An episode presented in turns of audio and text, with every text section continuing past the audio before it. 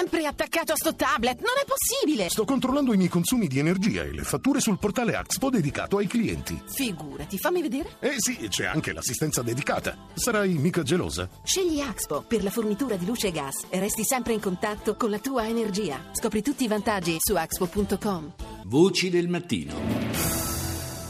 Cominciamo la nostra rassegna internazionale con la cerimonia di commemorazione delle 150 vittime del volo German Wings schiantato, lo ricorderete, nelle Alpi francesi. A distanza di tre settimane dall'evento, le vittime sono state commemorate nella cattedrale di Colonia. È intervenuto anche il presidente tedesco Joachim Glauck. In diesen Begegnungen zerreißt es einem das Herz. Dieses Wissen, dass keine Macht der Welt einen solchen Verlust ungeschehen machen kann. Fa piangere il cuore questo tipo di incontri, dice Glauc, con le famiglie delle vittime, la consapevolezza in particolare che non c'è alcun modo per alleviare il dolore di questo tipo di perdite. Ma questo non significa che non possiamo fare nulla, possiamo stare vicini a chi soffre, condividere il dolore questa mattina, tanto più che quando abbiamo appreso la notizia subito siamo stati consapevoli che poteva accadere ad ognuno di noi, anche a me. Voglio ringraziare tutti oggi, dobbiamo Dobbiamo continuare a stare vicini a tutti voi in questo momento di estremo dolore. Così appunto il presidente tedesco Joachim Glauck. Cambiamo scenario a Logarska Dolina, incontro a tre tra i presidenti di Austria, Croazia e Slovenia, un incontro in salsa asburgica, per così dire, un incontro in cui si è parlato del possibile ingresso della Bosnia-Herzegovina nell'Unione Europea. Così al riguardo il presidente croato Kolinda Grabar-Kitarovic. Hrvatska, kao što neprestan se ističem, snažno podupire europski put Bosne i Hercegovine. Come ho già detto in passato, la Croazia supporta fortemente il possibile ingresso della Bosnia-Herzegovina in Europa. Sarebbe una garanzia di sicurezza e stabilità per le strutture federali interne del Paese, anche per assicurare garanzie di eguaglianza costituzionale tra i tre popoli del Paese, ma anche per tutti gli altri cittadini della Bosnia-Herzegovina. E chiudiamo con l'Ucraina, con le dichiarazioni del ministro degli esteri di Kiev. Pavlo Klimkin. But we are quite optimistic about more, definitely more engagement siamo ottimisti sul possibile coinvolgimento, un maggiore coinvolgimento della Corte di giustizia internazionale sui crimini di guerra in Crimea, crimini contro l'umanità, secondo Klimkin, che rientrano appieno nel suo mandato. Basta guardare il numero dei tragici eventi, per esempio gli eccidi di Mariupol, bombardata con la morte in pochi secondi di 30 persone, ma ce ne sono stati tanti altri di fatti simili.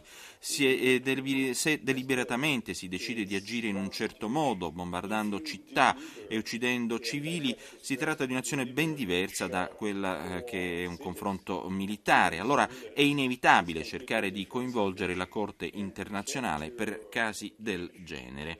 E di Ucraina parliamo con Aldo Ferrari, direttore della ricerca su Russia, Caucaso e Asia centrale dell'ISPI di Milano, docente ordinario all'Università eh, Ca' Foscari di Venezia. Intanto buongiorno professore.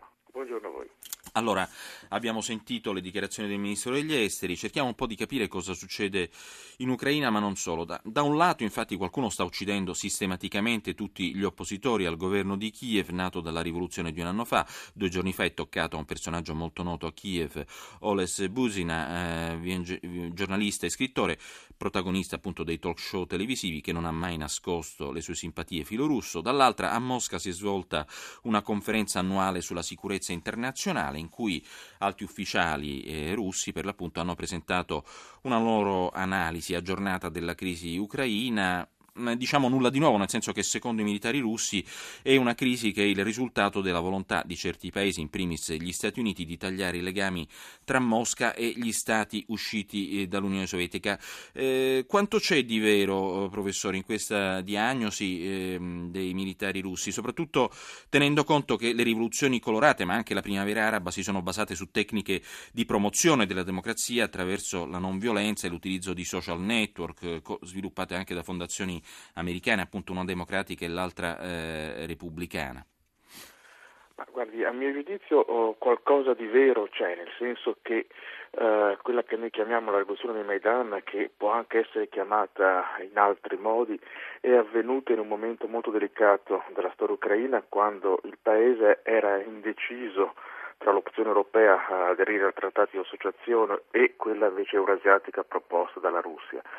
Se eh, fosse andato in porto l'adesione di Kiev all'Unione Eurasiatica e quindi il suo avvicinamento a Mosca, sicuramente la Russia si sarebbe notevolmente rafforzata uh, sul piano globale e questo non era affatto gradito a Washington, tanto per non fare nomi, insomma. Ma dare solo la colpa agli americani, parlare soltanto di spinta eterodiretta dall'esterno vuol dire trascurare anche le dinamiche interne dell'Ucraina, dove una parte consistente, forse maggioritaria della popolazione, non voleva questa svolta e preferiva invece un avvicinamento all'Europa e all'Occidente. Insomma, sono da tenere presenti entrambi eh, questi aspetti, entrambe queste spinte, altrimenti quando si cerca una sola spiegazione, una sola causa, magari di tipo complottista, si certo. può avere successo entro certi ambienti, ma insomma è limitativo. Resta il fatto che la politica americana negli ultimi anni, eh, la politica estera americana, se vogliamo, forse appare meno lineare nei confronti di certi paesi rispetto a quella russa che invece ha sempre una eh, espresso diciamo, una chiara volontà di potenza egemone per certi versi, no?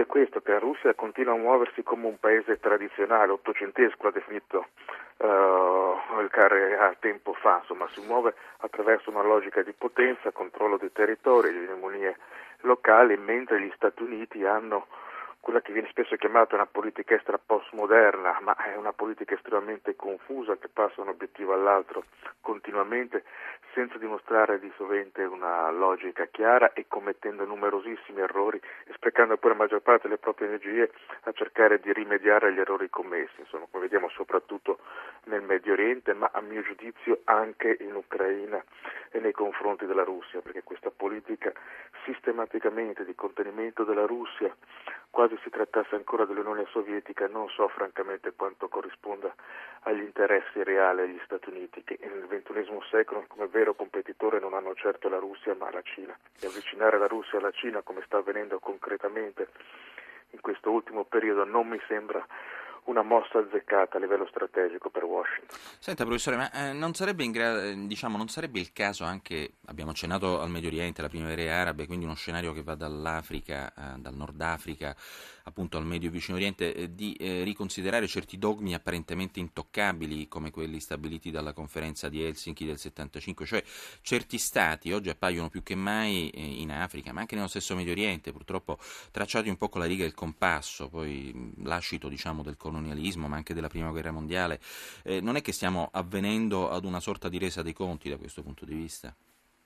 Ma sicuramente molti nodi stanno venendo al pettine. Il problema è che non si può iniziare a, a disfare dei conf- sistematicamente dei confini che per quanto sicuramente tracciati male eh, darebbero in questa maniera l'inizio ad una dinamica a catena, insomma. però eh, la comunità internazionale dovrebbe a mio giudizio rendersi conto che ci sono delle specifiche circostanze nelle quali difendere a spada tratta dei confini eh, sbagliati e che tra l'altro gli eventi bellici hanno già uh, disattivato. insomma, certo. Sì, insomma, eh, si fa più danno che altro. Io sono specialista di Caucaso, sono vent'anni che i confini sono stati cambiati, se vogliamo razionalizzati, la comunità internazionale si rifiuta di prenderne atto e il conflitto rimane eh, su, eh, congelato laddove potrebbe invece essere superato. Insomma, secondo me ci sono dei casi certo. in cui bisognerebbe eh, cedere alla realtà.